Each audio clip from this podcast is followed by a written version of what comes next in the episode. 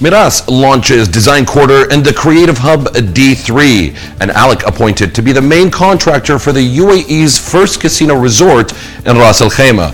And finally, property prices increased by 0.5% with steady growth expected ahead. You're watching the Real Estate Report. I'm your host Omar, and the details coming up next. Good morning, and thanks for tuning in to the Real Estate Report. And we kick off this week's coverage with the mega developer Meraas, who launched Design Quarter in D3 and is said to be the first premium residential community within the Creative Hub. The first phase of Design Quarter will consist of 558 units across three towers. Now, construction is set to begin this year and expected to be completed by May of 2027. The Ras Al Khaimah based master developer Marjan, in partnership with RAK Hospitality and Wynn Resorts, have announced the appointment of two construction contractors of the Wynn Resort, home to the UAE's first casino resort and is expected to be open in Ras Al Khaimah early 2027. The Wynn Resorts will feature over 1,000 hotel rooms, a high-end shopping mall, and more than 10 restaurants and lounges, in addition to a wide array of entertainment choices, gaming areas, and other amenities. The development is expected to be double the size of the Wynn Resort in Las Vegas and amongst the 10 biggest casinos in the world. And moving on, according to PropertyMonitor.com, the property price growth in Dubai continued in February with monthly gains of 0.58%, representing the smallest monthly increase since July of last year, and is considered to many real estate investors to be a healthy indication of the Dubai property market. And now for a quick look at the latest data and transactions reported by the Dubai Land Department. Over the past seven days, nearly 3,000 residential transactions have been reported, and a total of 10,315 residential transactions reported month to date. Now, the ready properties make up about 48%, and off plan transactions making up 52% of those transactions. It's no secret nor surprise that the real estate transactions over the past few months have been reaching record numbers. But let's take a deeper look at what makes up some of these transactions, starting with last month, the month of February. PropertyMonitor.com reports a total of 8,192 residential transactions, with about an 8% decrease month on month, yet still a 40% increase year on year and a total of 935 commercial transactions for a total of 9,128 total transactions. And with that being said, the highest recorded transaction being a nine bedroom lighthouse unit in Bulgari, which was sold for an absolutely whopping 410 million dirhams. Now, the mentioned transactions are broken down as follows 4,451 off-plan transactions and 4,577 completed transactions, so nearly a 50-50 split here. Now, while the off-plan transactions did decrease by 10.2% month on month, they still witnessed an increase of about 76.6% year on year. Now, once again, as reported by PropertyMonitor.com. To discuss the increased demand in the off-plan market of Dubai, we welcome to the show the head of development at Damac Properties and the CEO of Dacha Real Estate. That and more coming up after the break, so don't go away.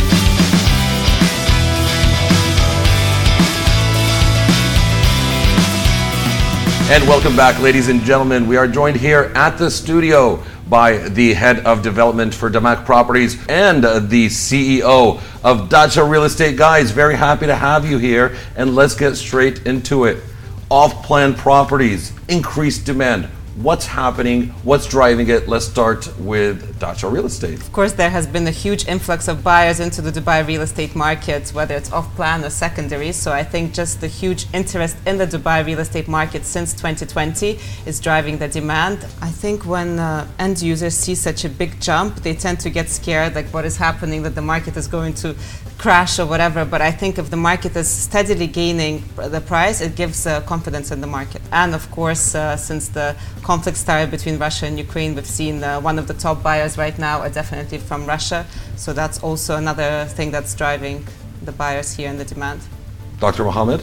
Dubai uh, changed substantially over the last few years from positioning at the global level and from a lifestyle and maturity in terms of economy. Usually, what drives uh, value of properties worldwide in any city in the world is urban growth and population density. It boils down to that. These two factors together are elevating the prices of Dubai and actually are rectifying it. Because it's impossible how a city like Dubai, where all of its lifestyle, safety and security, infrastructure, uh, smart and digital uh, systems and the governments, entertainment, all what you think of, sun, beaches, everything is there. It's impossible that the price per square foot is way, way cheaper than cities like London, Paris, Singapore, or even look at the region. Right. Would you imagine, Omar, that in Beirut, with all the economic crisis, in some areas the price per square foot or per square meter is more expensive than Dubai? Right. Like, there is no logic that would justify that. Right. So what I'm seeing now is actually a rectification in uh, real estate value of Dubai, and Dubai is elevating itself at a certain level at which I don't see any way back. The prices that you've seen 2014, 16, 17, forget about it. You're not going to see it anymore. anymore. There will be a stability in the market at some point in time. Let's be realistic. But now Dubai uh, moved from tier to another tier.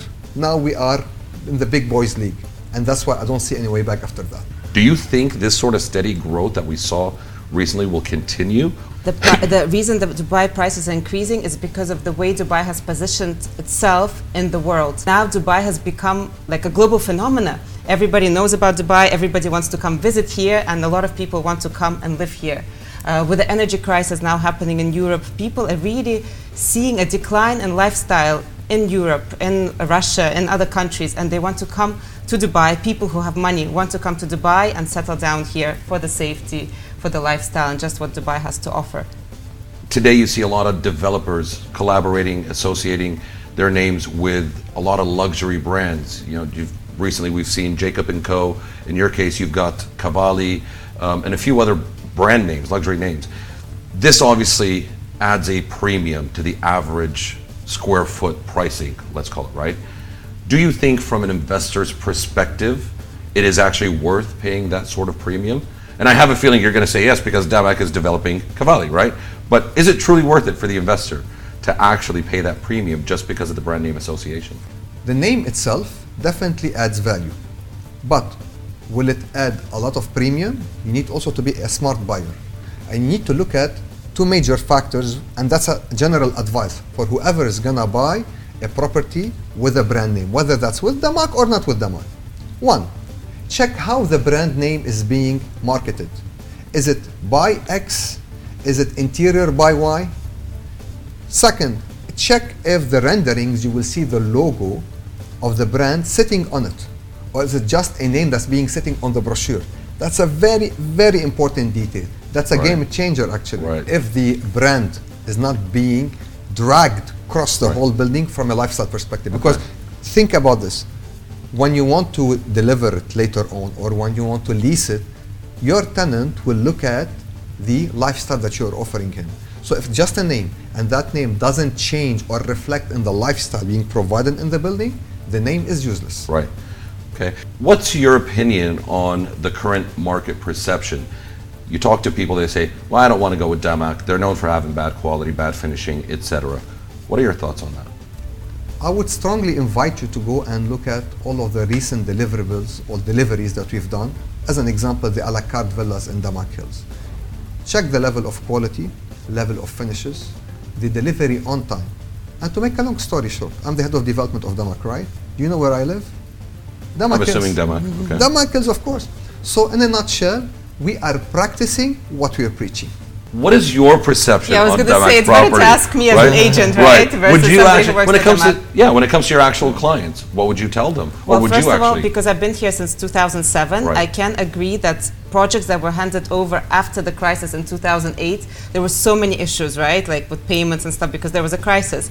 They might have lacked in quality. Right. But at the same time, Damac stayed here, and I'm not promoting Damac, but Damac, Damac has stayed here and continued to flourish. I do go and visit uh, many communities, which are all good quality, and I think uh, has really improved what what it was, let's say in 2008 uh, versus what it is now, and I don't hear any bad uh, negative comments from clients or agents in the market. All right, I think that's uh, enough airtime advertising for Damac for today. Um, very quickly before we wrap things up, um, from Alessia, give us your top three recommendations to any of the real estate investors that are interested looking into Dubai. What is trending right now? What do you recommend? What do you advise based on different price ranges, let's call it? I love properties by the beachfront or villa family communities, like villa communities, where there's going to be less units in that specific area. So, you know, the supply is limited. Like if we talk about Damac again, Damac Bay, which is on the Emaar beachfront, it's uh, beach facing, sea facing communities. So for me, locations that are always in demanded, like from the various crises I've seen in Dubai, for example, Palm Jumeirah always kept in value because it's unique, because it's on the beach, right? So, or if we look at a community such as Damac Hills, which is a really beautiful golf course community that's established, and of course the Damac Lagoons is going to be, which is off plan, is going to be handing over there, so the value is going to be there. So look at the area, how many units are going to be in that area, and of course the quality of the developer. That's my, my three main criteria. Ladies and gentlemen, there you have it. We had a great time with our guests here. Before we wrap things up, I want to give a special thanks to the Dubai Land Department and Property Monitor for supplying us with all the data and information today. Ladies and gentlemen, once again, I was your host, Omar, and be sure to tune in to next week's episode of The Real Estate Report.